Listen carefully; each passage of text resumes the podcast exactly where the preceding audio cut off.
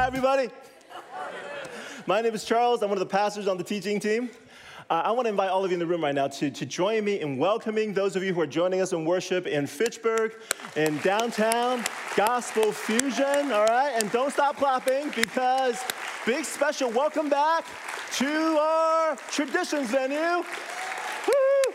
and our Chinese venue. Yeah. Woo! Welcome back. So glad to have you guys back.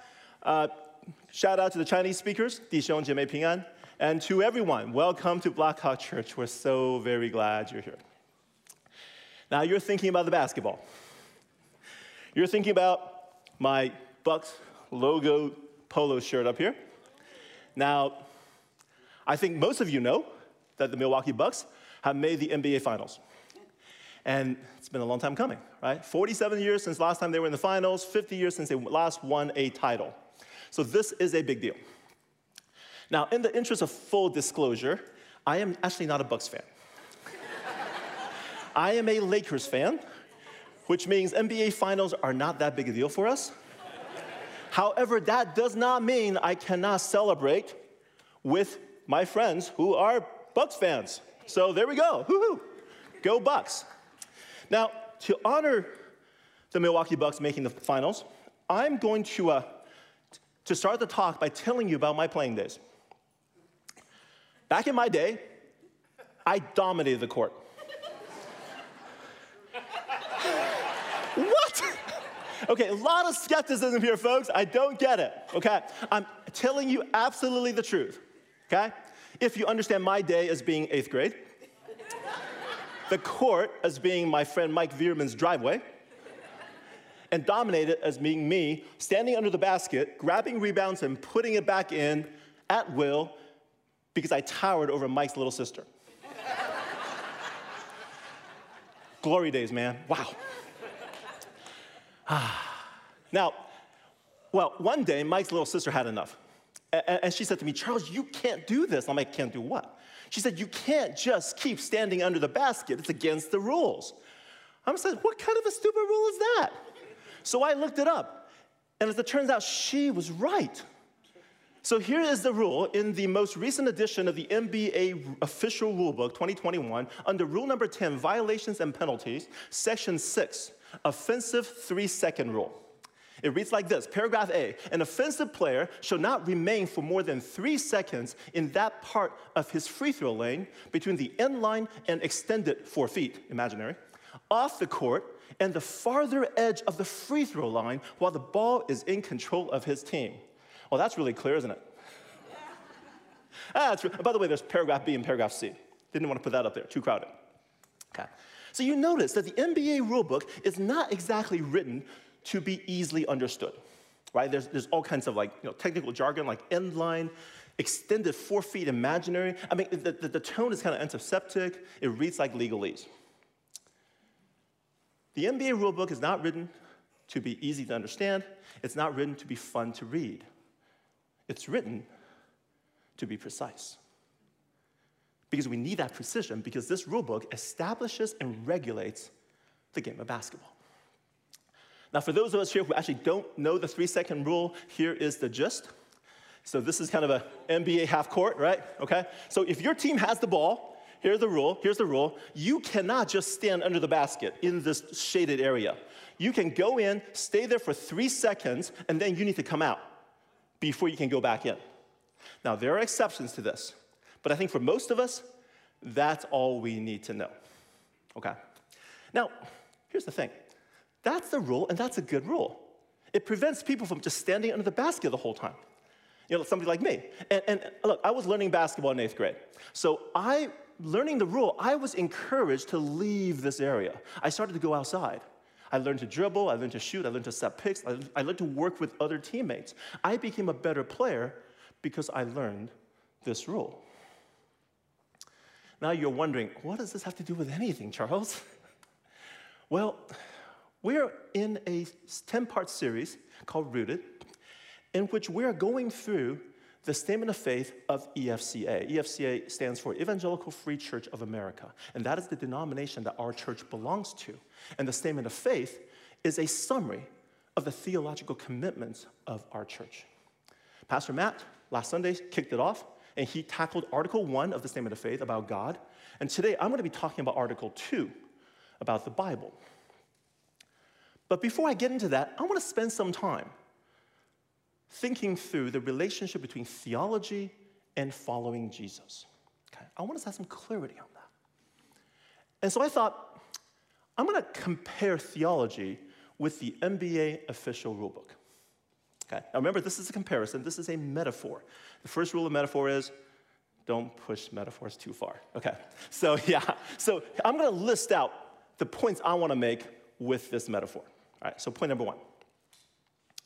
The NBA rulebook establishes the foundation of basketball. If you actually flip through it, it talks about the size of the court. It talks about paintings on the ground. It talks about the height of the rim, the size of the rim, the size of the basketball. It talks about what's legal and not legal to do on the court while you're playing the game. Okay. Now, so the rules establishes the foundation. Similarly, theology establishes the foundation of Christianity. Okay? So without theology, we don't know that there is a God, one God, who is a person, who has a plan, who is the author of the gospel. Right? Theology tells us that Jesus of Nazareth is actually the Son of God. He is divine, He's the second person of the Trinity, and that His death and resurrection achieves for us our future resurrection, our salvation, and our transformation. Without these basic theological truths, there's no such thing as Christianity. There's no such thing as following Jesus. Theology is foundational. Number two, knowing some rules makes you a better player. If you watch basketball or if you watch like a, a rule intensive sport like football, you'll notice that sometimes a player will make a really smart play, right? They'll make, they'll, because they know the rule really well, and because of that, they help their team to win. So a good player doesn't need to know all the rules, they just need to know the important ones. Similarly, Christ followers, like you don't need to know everything there's to know about theology, but you need to know some. There's some theology that is critical for you to know in order to follow Jesus better. Last week, Pastor Matt talked about this, right? He talked about how people have misconceptions about God. They think of God as a, a concierge or a mob boss or like kind of like the energy or a force that you can manipulate. Well, if, you, if that's how you see God, you're going to have a really messed up relationship with Him. Okay? Having right theology helps you follow Jesus better. Number three playing basketball is different from knowing the rules. Well, that seems obvious.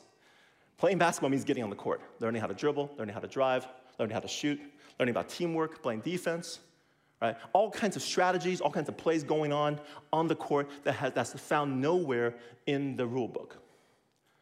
The same with following Jesus. Following Jesus is about a relationship with Jesus. It's about engaging God with your whole life. It's about participating in the community of the people of God. And as a community, responding to God's calling to be his partner in transforming this world. That's following Jesus. And that's different from knowing theology. Number four. Given number three, well, you don't have to know all the rules to start playing. You learn the rules as you learn to play. And you learn the, the ones that help you play better. That's true for almost any sport we learn. I mean, I don't know a single kid who learned to play basketball by reading the official NBA rulebook. And I don't think you should learn to follow Jesus by reading a theology textbook.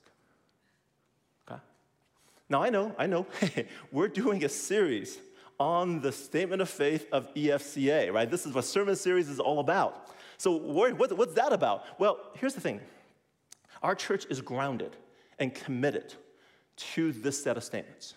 What that means is that the leaders of the church, the elders, the pastors, we are committed to it. But that does not mean that for individual Christ followers in the church, you have to understand all of it or embrace it. Okay? You don't have to understand all of it in order to follow Jesus. And you certainly don't have to understand all of it or embrace it to be part of this church. You don't have to believe to belong. That's really important to know.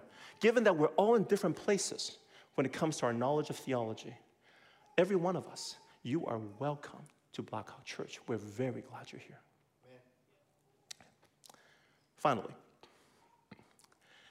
knowing the rules doesn't mean you know how to play basketball. Okay. There are some people out there who know the NBA rulebook inside and out. They can quote chapter and verse. And they can tell you the way you're doing your Euro step, that's actually a traveling violation. But they don't step on the court, they don't know how to play. Similarly, there are people out there who know theology, they know a ton of theology, and they love getting to theological debates, and they love to correct you where you're, when you're wrong. But they don't know, know much about following Jesus. That's important to know. So, Blackhawk, we believe theology is foundational. Our church is grounded and rooted in our theological commitments. And we also believe that for, for you to, to follow Jesus, you need to know some theology. And how much you need depends on where you are on the journey. Some of you guys, you need some more theology right now because that's going to allow you to grow further. And some of you, you probably have too much. Okay. And we also recognize that knowing theology is not the same thing as following Jesus. Two separate things. So I want to lay that out there right at the beginning as we're near the beginning of the series because I want us to have a, a good, right relationship with our statement of faith. Okay. So, with that, we're going to get into the second article of our statement of faith. That was kind of a long intro, huh? All right, here's the second article. Under EF Statement, Statement of Faith, the Bible, I'm going to read it to you. We believe that God has spoken in the scriptures, both Old and New Testaments, through the words of human authors. As the verbally inspired word of God, the Bible is without error in the original writings the complete revelation of his will for salvation, and the ultimate authority by which every realm of human knowledge and endeavor should be judged. Therefore, it is to be believed in all that it teaches, obeyed in all that it requires, and trusted in all that it promises. Now, I'm thinking some of you ha- when I was reading this, you're having the same reaction you had when I was reading the, uh, the three, three, three, three second rule violation, right? so, theology, like the NBA rulebook, is not written to be fun to read it's not written to be easy to be, under, to be understood. Um, it's written to be precise. This statement is crafted by theologians. And, and, and, they, and they use very precise theological terms, theological jargon. Terms like uh, verbally inspired. Like, what, what does that mean, right? Um, without error, okay, well, what does that mean? What do they mean by that? Um, original writings, huh, original writings. Complete revelation, right? Ultimate authority, right? these, these, these kind of theological jargon phrases just run through this, this, this, this statement here. So it'll take me about three hours or so to walk through the statement and, and explain every term. So I hope you haven't made lunch plans. I'm kidding. However, if you want, some of you believe me, right? if, you, if you want to go deeper into the statement, we, we are having a podcast this Wednesday. And if you have questions about anything on that, in that statement or anything you hear in this talk this morning, please send it to podcast at blackhawkchurch.org. Okay, podcast at blackhawkchurch.org. I will be joining the podcast on Wednesday, and hopefully we'll answer as many questions, we'll run through as many questions as we, as we possibly can. That's for Wednesday. Now, um, I also want to recommend to you this book. This book is called Evangelical Convictions. It's published by the Evangelical Free Church of America, by our denomination. And it just walks through every single statement, every phrase, every word. It just kind of goes through it and explains it all. So if you want to do a deep dive into the statement of faith of our denomination, I highly recommend this book. So, the statement not fun to read, not easy to understand. It is, however, important. This statement is part of the bedrock commitment that we make as a church. Okay? We, we, we the leaders of this church, the elders, the pastors, we, we are rooted to this statement.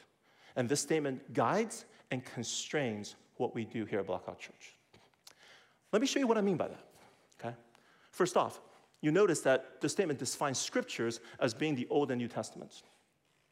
If you come to Blackhawk on a regular basis, you would have noticed that we preach the Bible a lot. Okay? However, we don't preach books that are not in the Old and the New Testament. And that makes us different from other Christian traditions. Right? Christian traditions like the Roman Catholics or the Eastern Orthodox, they have books that are not in the Old and New Testament that they consider to be scripture. Now, our view is that, hey, we're all brothers and sisters in Christ. However, we believe that the Word of God is limited to books in the Old and New, Old and New Testament. Also, we believe that this list of what's in the scripture is closed. We don't add new books. So, yeah, so while we value writings by, by you know, spiritual writings by, by great saints of the Middle Ages, or, or writings in the 20th century, 21st century, great Christian writers, we think they're really helpful and we recommend and encourage you guys to read them. We do not preach from them on Sunday mornings. Okay? We don't elevate them to the level of Scripture. That's just one way in which this statement affects how we do things. Here's another example. We believe that God has spoken in the scriptures through the words of human authors. Now, you've been around Blackhawk, you know how, how much we like to talk about the human author, right? Every time we read a book, uh, who is who wrote it, why did they write it, who are they writing to? Right? That's the question we're always asking. What does the text mean in its original historical context? We say the statement, the Bible is not written to us, but for us. Well, this entire way approaching the Bible, reading it from within this historical context, that comes out of this statement right here. Bible is the word of God, yes. It is also the words of the human authors. I'll give you one more example. You notice sometimes at Blackhawk we will talk about contemporary hot button issues like politics, race, human sexuality. Yeah. And you also notice that when we do that, we always start with what does the Bible say? And that comes out right here. The ultimate authority, the Bible is the ultimate authority by which every realm of human knowledge and endeavor should be judged. We believe the Bible is the starting point. It provides the framework, it provides the, the worldview from which we now seek to understand our world and to evaluate our contemporary world. So we preach about contemporary issues. Yes, we do. The statement tells us to. But we preach about them using the Bible's evaluative framework. That's what the statement tells us to do. So, hey, let me, let me just make something clear, okay? You don't have to buy this to follow Jesus. You don't have to buy this to be part of our church. You don't have to believe to belong.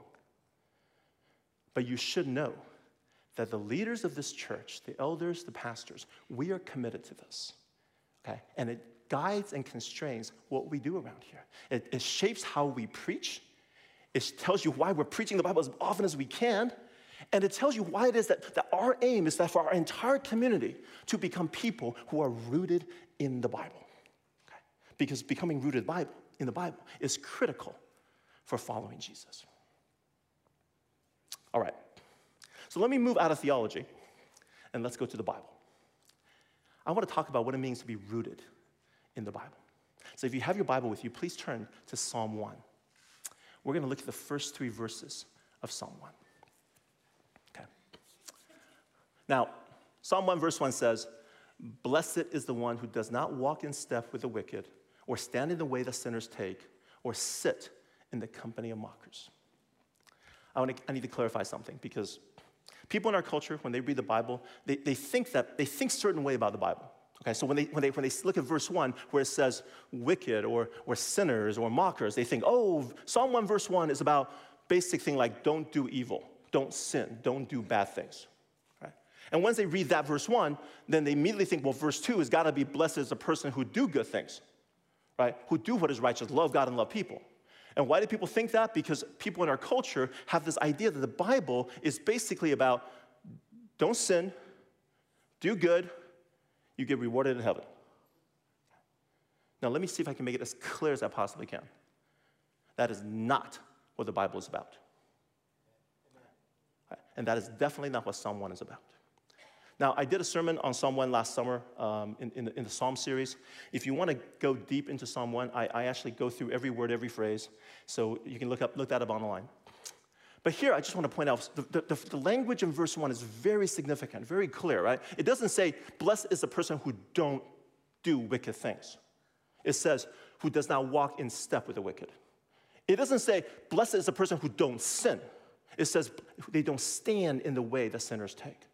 Are you getting that, right? Very precise language. Does not walk in step, does not stand in the way. What Psalm 1 verse 1 is getting at is something much deeper than just behavior. It's getting at alignment. Who do you identify with? What communities have you joined? And now you're choosing to see the world through their lens. Psalm 1 verse 1 says, Don't join people who are opposed to God. Rather, verse 2 will tell you align yourself with God and see the world through His lens. Here's verse 2. But whose delight is in the law of Yahweh. When you see the word Lord in all caps, that's Mark God's personal name, Yahweh, and who meditates on his law day and night. Okay, we need to solve a quick problem here. Uh, the word law here, uh, Hebrew word is Torah, and the basic meaning of Torah is not law, it's teaching. Now, there are laws and regulations and commands in God's teaching, but there are also a lot of other things. There's poetry, there's stories, there's proverbs, there's wisdom literature, there are prayers, all kinds of stuff in God's teaching. Right? So if you have your Bible, your English, your paper Bible, go ahead and cross off law, okay, and write teaching on the side. That will make this passage so much clearer. Okay? Blessed is the person who delights in the teaching of Yahweh, which for us in our age, it's referring to the Bible. Blessed is the person who delights in the Bible. Now, delight, Hebrew word hafetz, it's an emotion word. It's describing an emotional response to reading scripture. Right? It's about a person who's like reading the Bible and is like, oh my gosh, this is amazing. This is, a, this is crazy. This is, oh my gosh, God creates the world. That's great. That's great. Oh no, humans rebelled. Uh, we're, we're now become broken people in a broken world. Oh no, things get worse. What's going to happen? Oh wait, God shows up. God is faithful. Or as Pastor Matt said last week, God is stubborn. He is stubborn. He is going to fix this world. Oh, he puts together a kingdom of God called ancient Israel. Well, that's exciting. That's going to fix everything, right? Oh, no, it doesn't work. Ancient Israel, they rebel against God. Oh, God has to send them into exile. What's going to happen now? Oh, wait. God is stubborn. This time he sends his son, Jesus of Nazareth, to the world to live and to die for us. And he establishes a church, a new kingdom of God.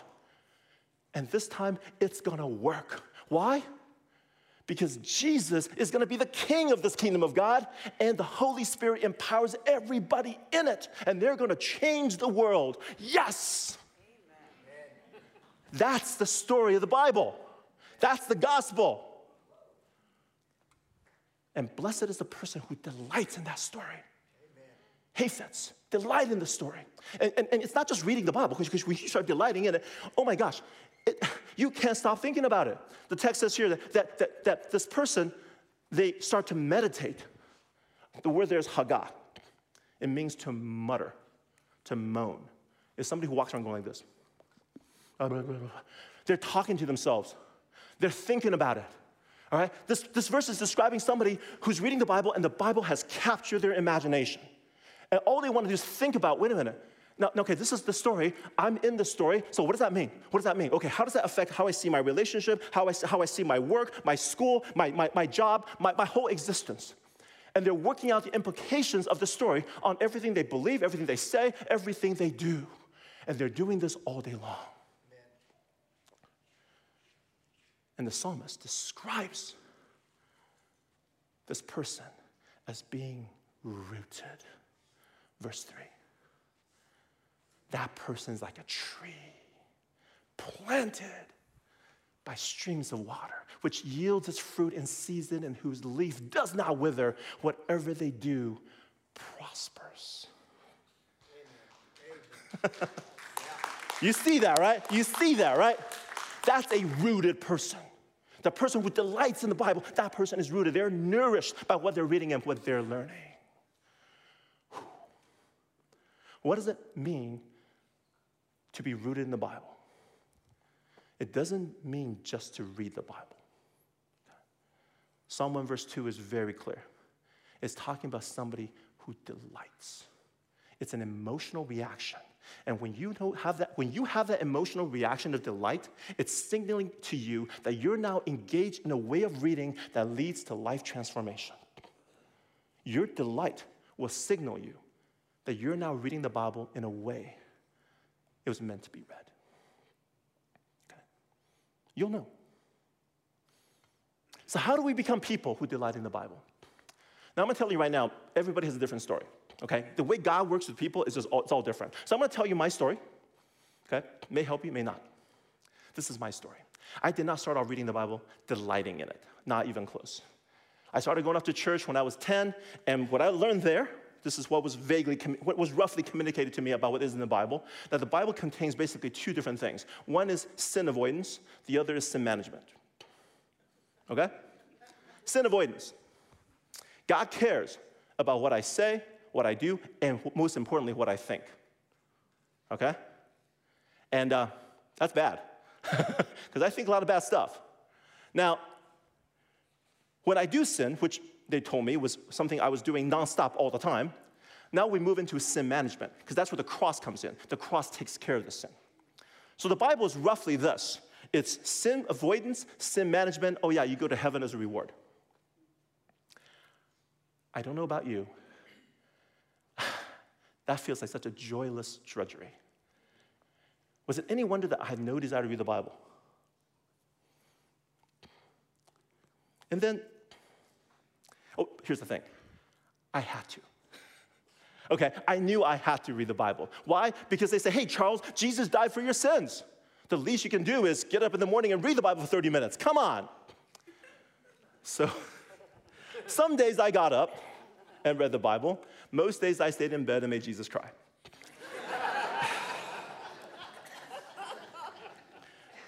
Two things happened when I was in college that changed my relationship with the Bible.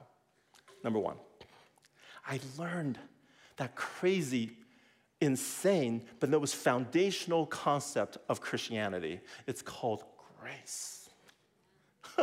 now, now, grace is a big topic, and we, I can't get to it today. We ha- we'll talk more about it in this series. It'll come up, obviously. But as it relates to reading the Bible, here's what I finally learned God will not love me more if I read the Bible, and He will not love me less if I don't. Okay, did you get that? Because that was huge for me. God will not love me more if I read the Bible, and He will not love me less if I don't. I don't know about you, I have a hard time in delighting in anything if I'm doing it out of guilt and obligation. The second thing I learned is what the Bible is all about. It turns out, as I learned, that God's main concern is not over my sins, which kind of makes sense if you think about it, right? The creator God of the universe should have bigger fish to fry. It turns out God is, is all about restoring the world rescuing it from corruption and brokenness and sin and death. And what God is really doing is looking for partners. Right? He's looking to establish peace, justice, wholeness under the reign of Jesus, the Son of God, the ultimate King of the universe. And the Bible is asking this pivotal question to anybody who reads it Do you want to be part of this?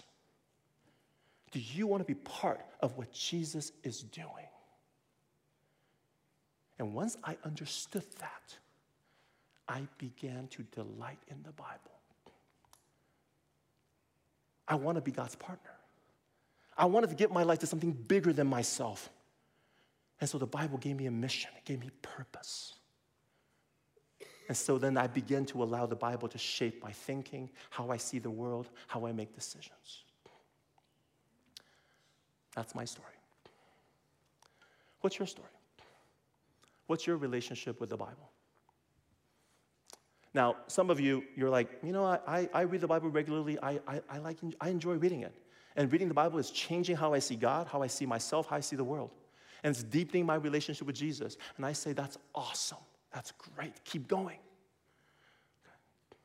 But I also think that a lot of us here, we, we have difficulties with the Bible. We have, we have struggles getting, delighting in it, being rooted in it. And there, because there's all kinds of obstacles that get in the way. I, I want to just name off two obstacles. No, number one is, of course, we, we misunderstand what the Bible is about. Right? We, some of us, we read the Bible um, as for advice for, the, for advice for the good life. Some of us, we read the Bible because we have problems that we need solved. Some of us, we read the Bible because we are down and we need encouragement. And some of us, we read the Bible because it's, you know, it's morality. It's telling us don't, do's and don'ts. Now, let me make this perfectly clear. There are parts of the Bible that absolutely gives you good advice about how to live a good life. And there are parts of the Bible that absolutely helps you solve problems. And there are parts of the Bible that will encourage you when you're down. And there are parts of the Bible that lays out God's ethics, right and wrong. But we need to see the Bible as a whole. Okay? When we start grasping the Bible as a whole,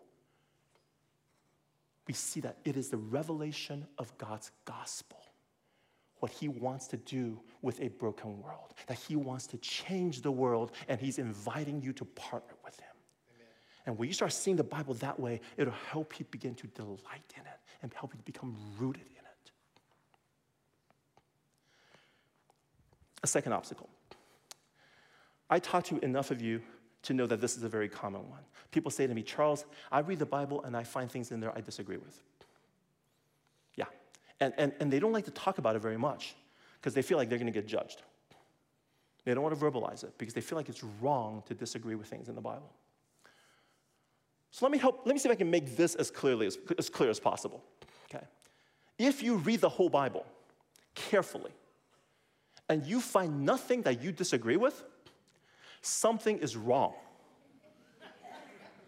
If you have problems with what I just said, email Mas- um, um, Matt Metzger at, Wisconsin, at.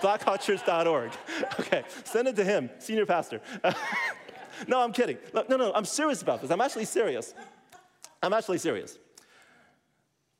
We, most of us, well, all of us are, are born and raised in 20th, 21st century. Most of us are raised here in North America. We are shaped by our culture around us. The Bible speaks from an eternal perspective, reflecting God's values. You think those two things are to mesh? Heck no. They're not to mesh, not even close. So, you're not to agree with the Bible. Okay? Here's the thing when you, when, you, when you read the Bible, if you don't feel some kind of tension, some kind of like resistance, like this is not quite right, this feels weird, this feels different. If you don't feel that, then either you're not thinking very deeply about what you're reading, or maybe even worse, you're making the Bible say what you want it to say. Amen. Okay? So here it is. If you, if you, it's okay to disagree with the Bible, you can still follow Jesus. How do I know that? Bible tells me that. The Bible is loaded with people some of God's biggest, most important partners, they disagree with God vehemently about some of the most important things. I, uh, Abraham, I, Isaac, Jacob, Moses, Jeremiah, Jonah, Job, Peter, they disagree with God. And what happens? They stick with God, they stick with Jesus. And in their struggle, in their questioning, they come closer to knowing God and to loving this God. So, if you disagree with the Bible, first of all, get in line.